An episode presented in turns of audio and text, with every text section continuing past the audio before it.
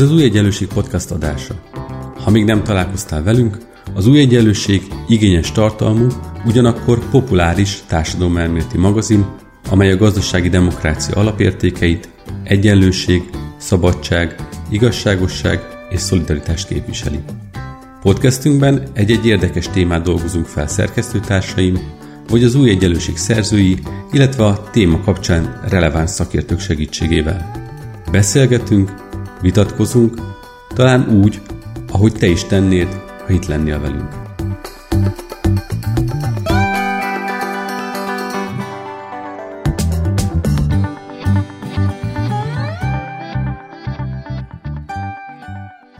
Szeretettel köszöntöm az Új Egyenlőség Podcast hallgatóit, én Kis Ambrus vagyok, az Új Egyenlőség szerkesztő és a mai adás házigazdája. És annyiban szerkesztői beszélgetés van, hogy Pogácsa Zoltán főszerkesztő a beszélgető partnerem, de azért ez nem egy ilyen szokványos beszélgetés, hiszen most egy az Oral History-nak egy példáját látjuk a szemtanúként, és nyilván az események követőjeként, de az izraeli eseményekről fogunk beszélgetni, hiszen pont a izraeli tüvegtüntetések idején volt Zoli pont helyszínen, és követte nyomon az eseményeket, és egy beszélgetés elején elárulta, hamarosan megy vissza utóvizsgálatra, mondhatnánk, hogy akkor egy ilyen utókövetéssel az eseményeknek. És ezért azt gondoltam, mint aki szemtanúként is, meg egyébként aki követi a, a izraeli gazdasági társadalmi folyamatokat, ebben a tekintetben beszélgessünk egy kicsit, hogy mit látott. Köszi Zoli, hogy elfogadtad a meghívást, és szemtanúként akkor beszélgetünk egyet. Ja, köszönöm szépen a meghívást, üdvözlöm a hallgatókat. Hát igen, az történt nagyjából, hogy meghívtak egy konferenciára Izraelbe, és ez valahogy pont véletlenül egybeesett azzal, amikor kitörtek az ottani tüntetések Netanyahu változtatásai ellen. Egy tengerparti halétteremben voltunk éppen, a szomszédban volt egy esküvő, és hát hallottuk, hogy valami nagy zaj van, de azt hittük, hogy az esküvőnek a zaját halljuk,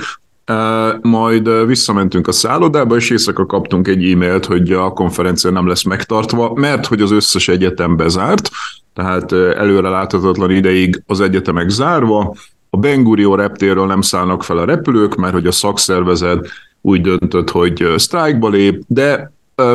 majdnem az egész ország sztrájkba lépett, és hát olyan megdöbbentő intézmények is, hát meg életemben nem hallottam, hogy a McDonald's sztrájkba lépett például,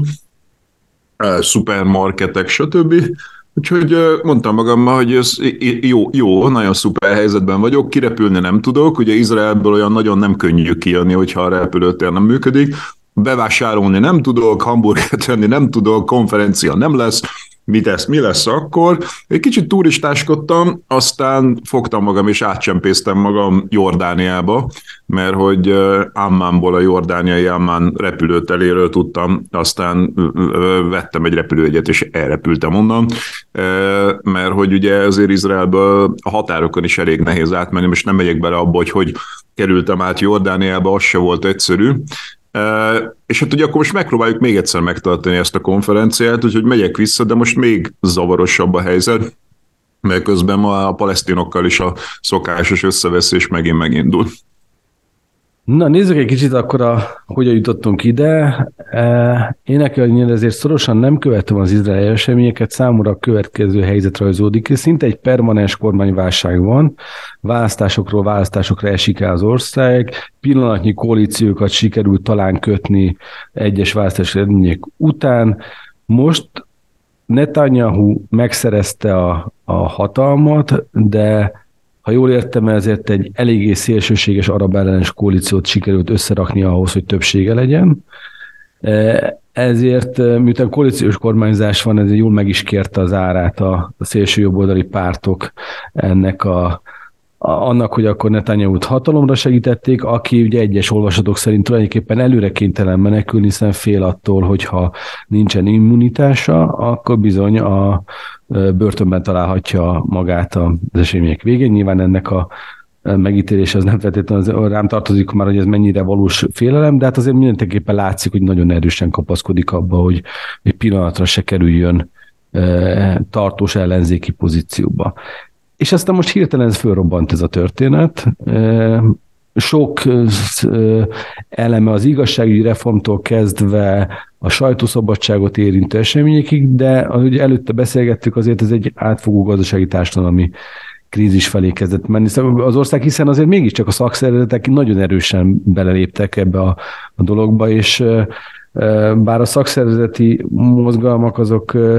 Előtesen fel tudják emelni a hangjukat, hogyha magas szervezettségük van, de azért általában nem az igazságügyi reformok miatt szoktak nagyon megszólalni. Ezért is volt meglepő, hogy ilyen váratlanul, ilyen erőteljesen léptek, úgyhogy igazából érdekelne, hogy miért pont most szerinted, és mik voltak azok az események, amelyek ilyen robbanást váltottak ki a, a Izraelben?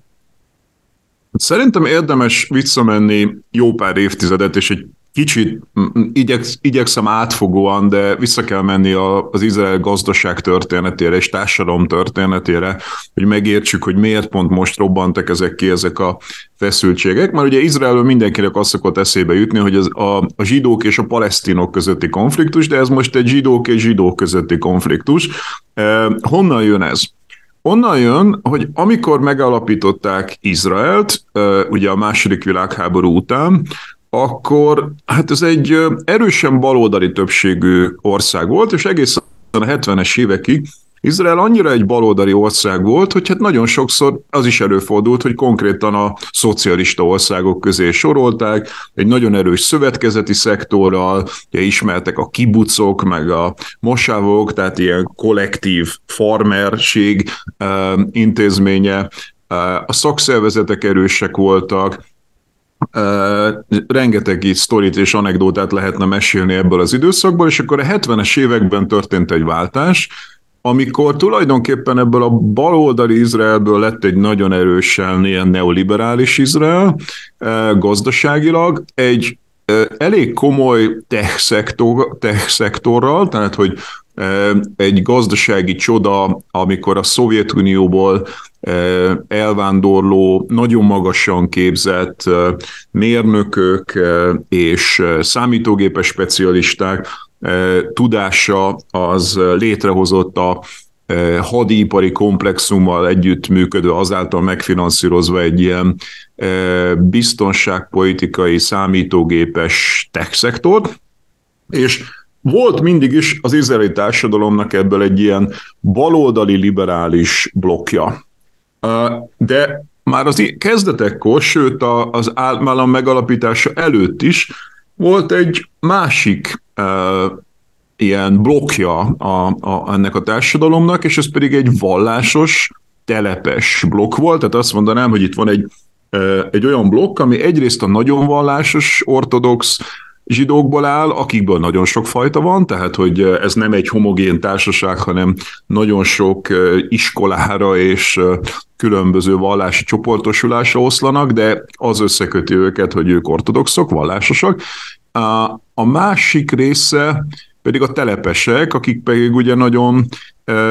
nacionalisták, tehát tulajdonképpen az az egész filozófiájuk, hogy ők visszafoglalják Izrael földjét, és hogy azt mondanám, ez egy kicsit elnagyol, de azt mondanám, hogy Izrael is tulajdonképpen két nagy blokkra szakadt. Az egy, ugyanúgy, ahogy Magyarországon is két nagy politikai töm van, vagy Olaszországban, vagy az Egyesült Államokban, vagy Nagy-Britániában. Tehát nagyon sok olyan ország van, ahol két társadalmi blokk különböző filozófiák alapján, különböző ideológiák alapján élet, vezetés, világkép, nemzeti hogy mondjam, sorsokról, sorstragédiákról vallott felfogás, és egy csomó minden alapján két nagy blokkra tagolódik a társadalom, és ez politikailag is manifestálódik. Ugye amikor megalapították Izraelt, akkor sokkal kisebb volt a második blokk, és nagyon erős volt az első blokk. De mivel sokkal több gyereke születik a vallásosaknak és a telepeseknek, hiszen nekik egy e, tudatos politikájuk, hogy legyen sok gyerekük, hogy benépesítsék Izrael földjét, a liberálisok és a baloldaliak meg hát egy ilyen nyugatos világban élnek, ennek szimbóluma Tel Aviv, ami egy ilyen teljesen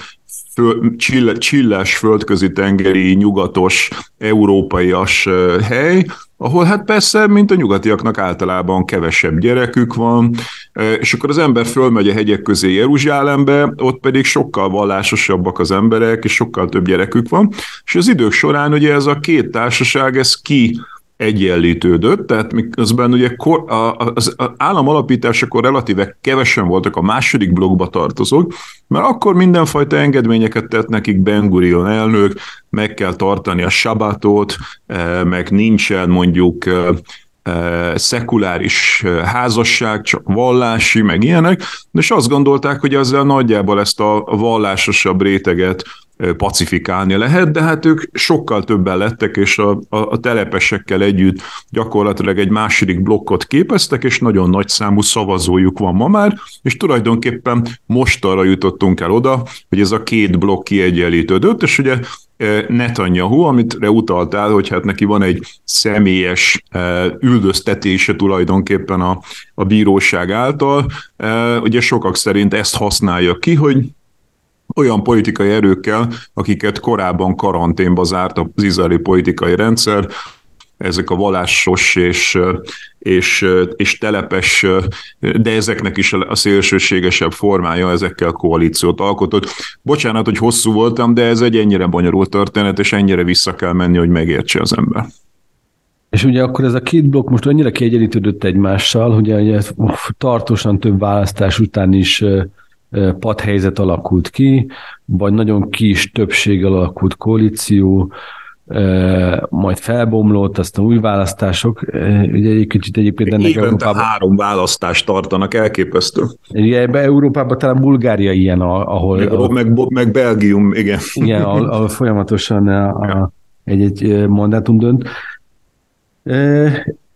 De akkor mégiscsak miért most történt az, hogy, hogy értem megalakult a Netanyahu kormány, beemelte ezeket a korábban politikai karanténban lévő politikai erőket,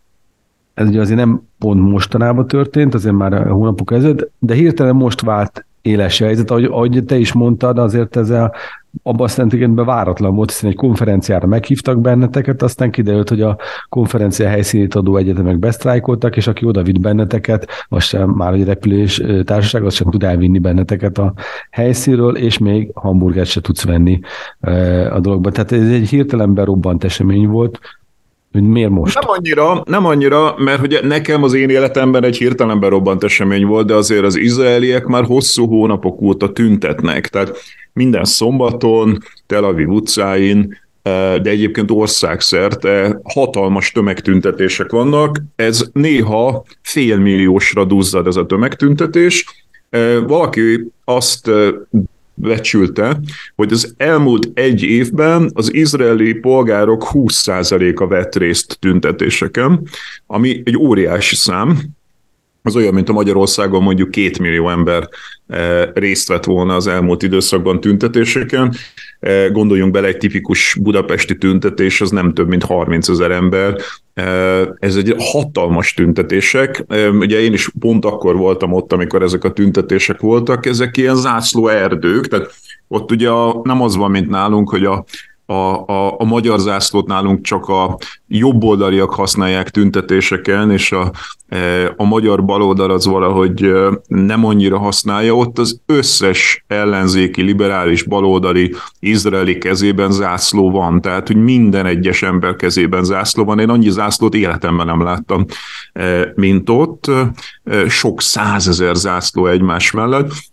ezek hónapok óta mennek ezek a tüntetések. Nagyjából akkora jutott el oda a dolog, hogy szavazásra akarták bocsátani a Knessetben ezt a törvényt, és ugye ennek a megakadályozásában kulminálódott tulajdonképpen akkor, amikor én oda berepültem.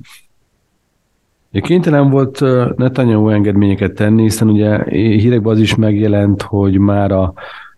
tartalékos katonák is megtagadták volna a,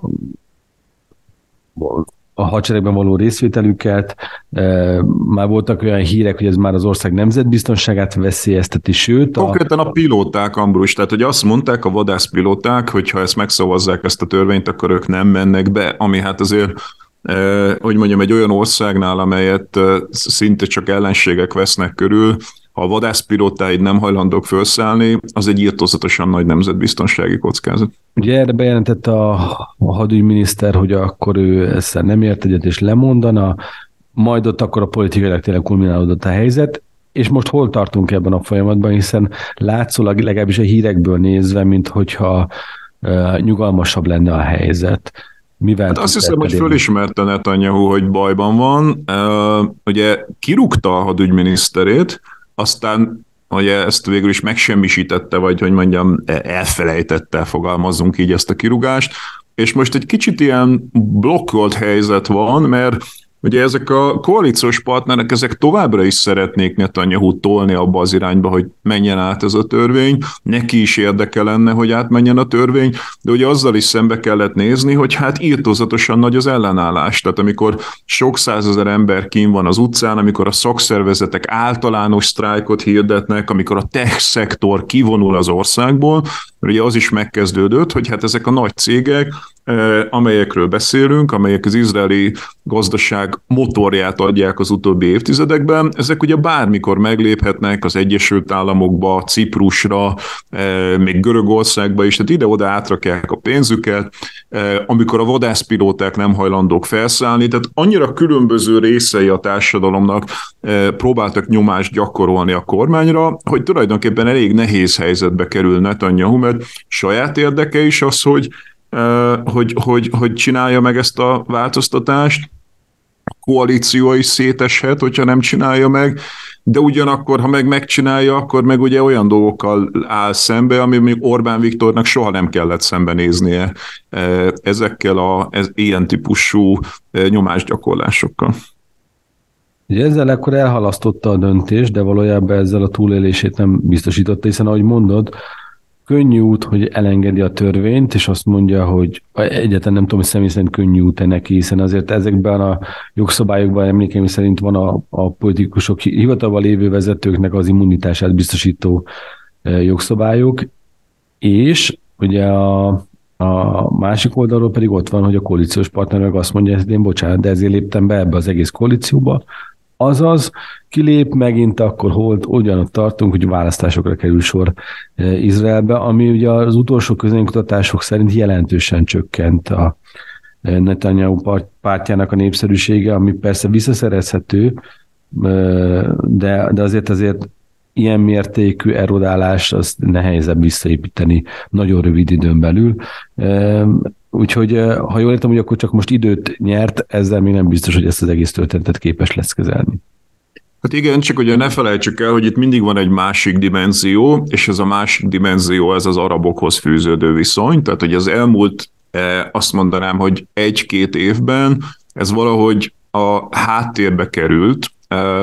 és sokkal inkább a belpolitikai konfliktusok domináltak, de ez bármikor előjöhet, és azért ugye az elmúlt pár napnak az a híre, hogy az izraeliek rakétákkal kivégeztek Gázában ilyen ö, ö, iszlám radikálisokat, akkor a gázai övezetből visszalövöldöztek rakétákkal, tehát hogy ez a, ez a, ez a konfliktus az arabokkal ez eszkalálódhat, és akkor ugye ez az, amit úgy neveznek a politológiában, hogy a Falkland effektus, ugye amikor Margaret Thatcher vesztésre állt az 1980-as évek elején, akkor kirobbantott egy háborút a, e, a bolygó másik végén lévő iciri-piciri Falkland szigetekért, és hát ugye utána megnyerte, tehát annyira fölment a népszerűsége, hogy megnyerte a választásokat. Gondoljunk bele, hát azért a gázai övezet nincs a világ másik végén, hanem alig pár tíz kilométerre van Tel Avivtól, és ez egy állandó fortyogó konfliktus, tehát ez mindig fölül tudja írni azt, hogyha mondjuk egy kormánynak a népszerűsége gyengül, akkor egy ilyen típusú konfliktus mindig újra meg tudja erősíteni adott esetben a kormány népszerűségét, tehát most éppen nem az van a fókuszban jelenleg, hogy mi lesz ezzel a politikai reformmal, mert hát ugye könnyen lehet, hogy mondjuk a, a palesztin területekről lövik a fővárost, vagy lövik a hétköznapi embereknek bunkerekbe kell mennie, tehát egy kicsit most másról van szó, de, de senki nem gondolja, hogy letett volna a kormány arról, hogy ezt a változtatást átvigye. De nyilván akkor tudja átvinni ezt a változtatást, hogyha azt érzi, hogy a honvédség, vagy a hadsereg nem fog vele szembefordulni, hiszen ebben az esetben e, hiába játsza ki az arab kártyát abban a pillanatban, e, hogyha nem lesz mögötte a katonaság, vagy nem lesz mögötte a Mossad támogatása, akkor el fogja veszíteni ezeket a küzdelmeket. Tehát Ez igaz, de hogy éppen egy nem, komoly nemzetbiztonsági kockázatod van, akkor viszont nagyon rosszul néz ki, hogy a pilóták nem veszik fel a, a, a munkát. Tehát e, ugye egy olyan logika is van, hogyha itt most tényleg elkezdődik egy intenzívebb konfliktus az arabokkal, akkor e, viszont ugye a, a, a társadalom nagy része érezheti azt, hogy jó, ilyen körülmények között viszont ciki, hogyha vagy gáz, hogyha nem mennek be a pilóták meg a katonák, tehát hogy a politika bonyolultabb ennél, én nem látok bele nyilván Netanyahu fejébe, de ez egy nagyon sok szereplős játék. A, azzal kezdtük a beszélgetést, hogy az, azt hoztad szóba, hogy egy két tömre szakadt az ország. Van egy modernizálódó világ, egy tech szektorra épülő izraeli gazdaság, és van egy telepes, hagyományosabb, konzervatívebb értékrendű része. Ez a kettő ugye társadalmi kiegyenlítődött, egymással politikailag is kiegyenlítődött. Nyilván csúnyán nézve a GDP szempontjából alapvetően nincsenek ezek kiegyenlítődve, és valószínűleg a területi elhelyezkedés szempontjából se, hiszen gondolom én a nagyvárosi részek azok inkább a modernizáció irányába haladnak, és ilyen politikai erőket is támogatnak. És itt az új egyenlőségen sokat foglalkozunk a szakszervezetek szerepével, főleg Magyarországon, és engem őszintén az ütött meg ebbe a történetbe, hogy szakszervezetek képesek egy ilyen általános politikai kérdés, vagy általánosnak látszó politikai kérdésben ilyen erősen fellépni, és általános sztrájkra szólítani fel, hogy ebben hol, hol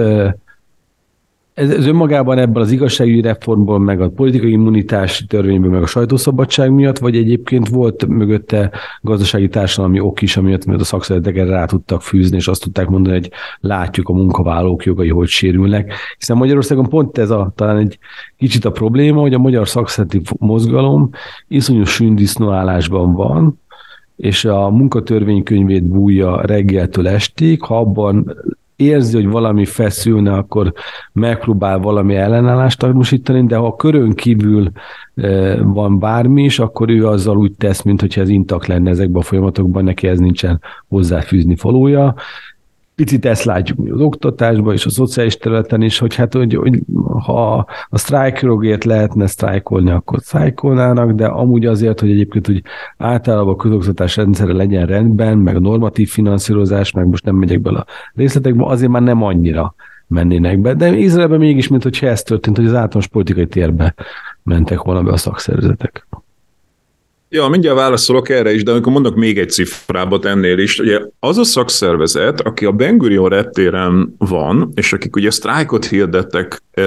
és azt mondták, hogy akkor egy jó ideig nem indulnak a repülők a repülőtéről, az a kormánypártokhoz közeli szakszervezet. Tehát azt úgy kell elképzelni, mint hogyha mondjuk a Liszt Ferenc repülőtéren lenne egy szakszervezet, ami Fidesz közeli szakszervezet lenne, és bejelenteni, hogy sztrájkol, hogyha a kormány átviszi ezt a demokráciát csökkentő e, változtatást. Na most ez a magyar kontextusban elképzelhetetlen. E, hogy lehet ez? Ugye úgy lehet, hogy a szakszervezetek azok ebben a dihotómiában, amiről beszéltünk, ugye erősen kötődnek az izraeli állam történetéhez. Tehát a kezdetektől fogva a szakszervezeteknek erős jogai vannak, e, és e, ők, ugye a szakszervezet azért ez egy ilyen nyugati, európaias e, intézmény, és hogyha ha az a kérdés, hogy Izraelnek egy ilyen nyugatias világ, demokratikus jövője lesz, vagy az a kérd, vagy az a, az alternatíva, hogy ugye nagyon sokszor a másik blokknak a tagjai konkrétan azt mondják, hogy a liberális demokráciáról le kell mondani, tehát hogyha Izrael fönn akar maradni, ha el akarja foglalni azokat a területeket, amelyeket a küldetése, hogy elfoglaljon, akkor a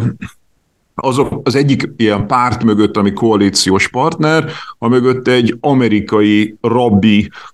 állt, aki már meghalt, de az ő szellemisége még mindig ott van, és ez a rabbi ez konkrétan azt mondta, azt tanította, hogy a nyugati demokráciáról le kell mondani, mert úgy nem lehet megőrizni Izraelt, hogy ha egyszerre demokrácia akar lenni.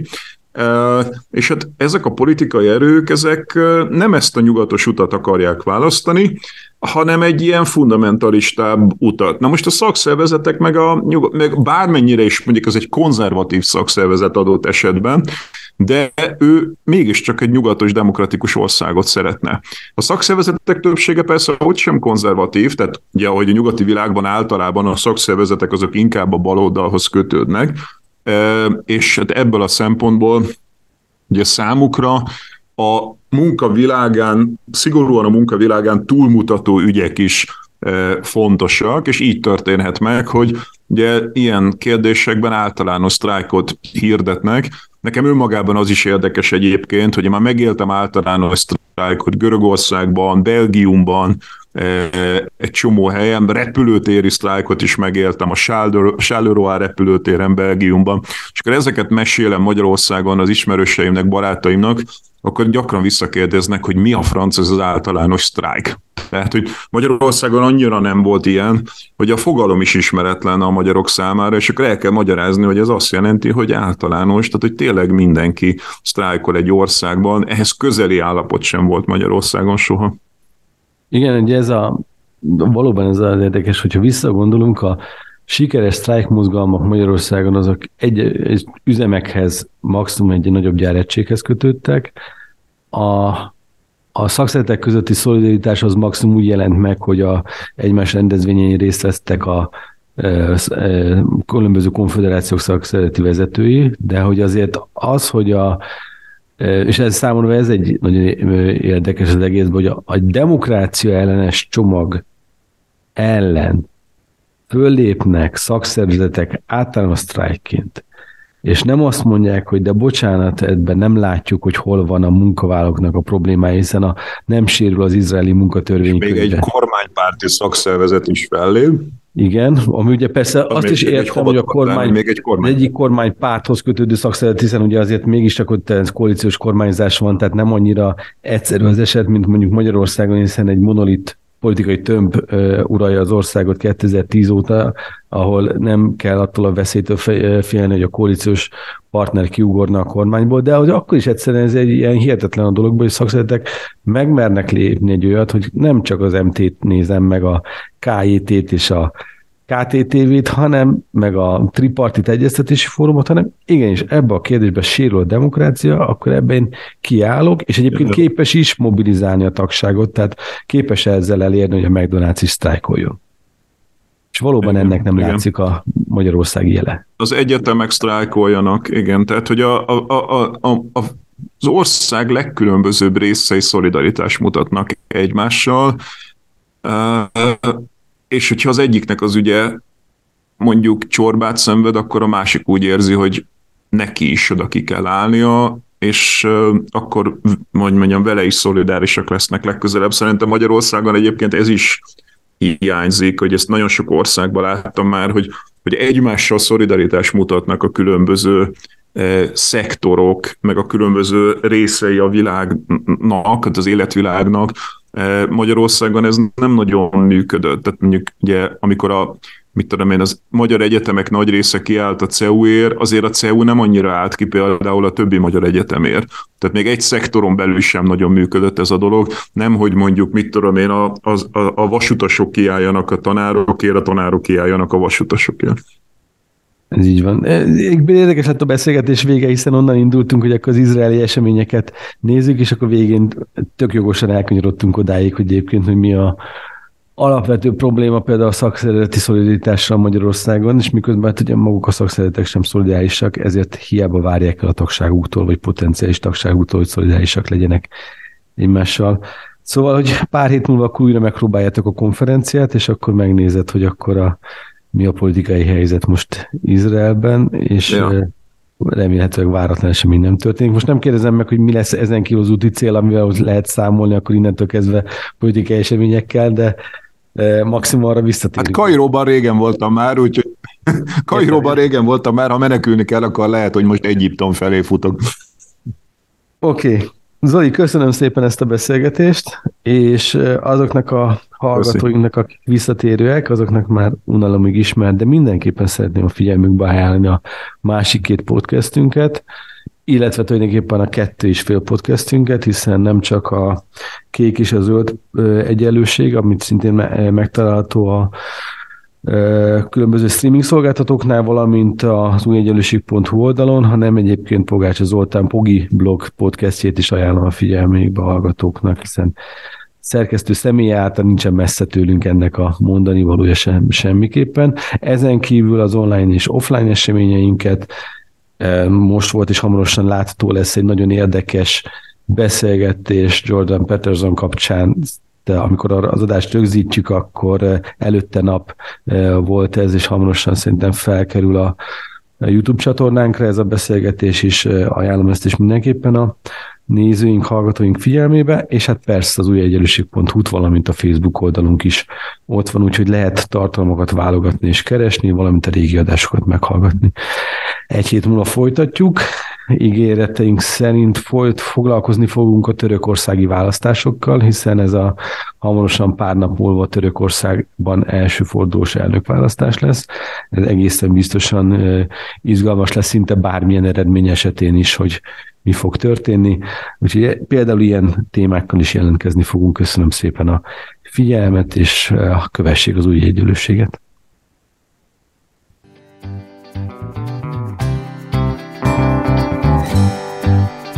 Köszönjük, hogy velünk voltál! Olvasd minket az újegyenlőség.hu oldalon, nézd meg videóinkat a YouTube csatornánkon, és kövess minket a Facebookon. És hallgass meg a következő podcastünket. Ha tetszett, akkor szólj barátaidnak, ismerősöidnek is. Terjezd a hírünket, hogy minél többen találkozhassanak velünk.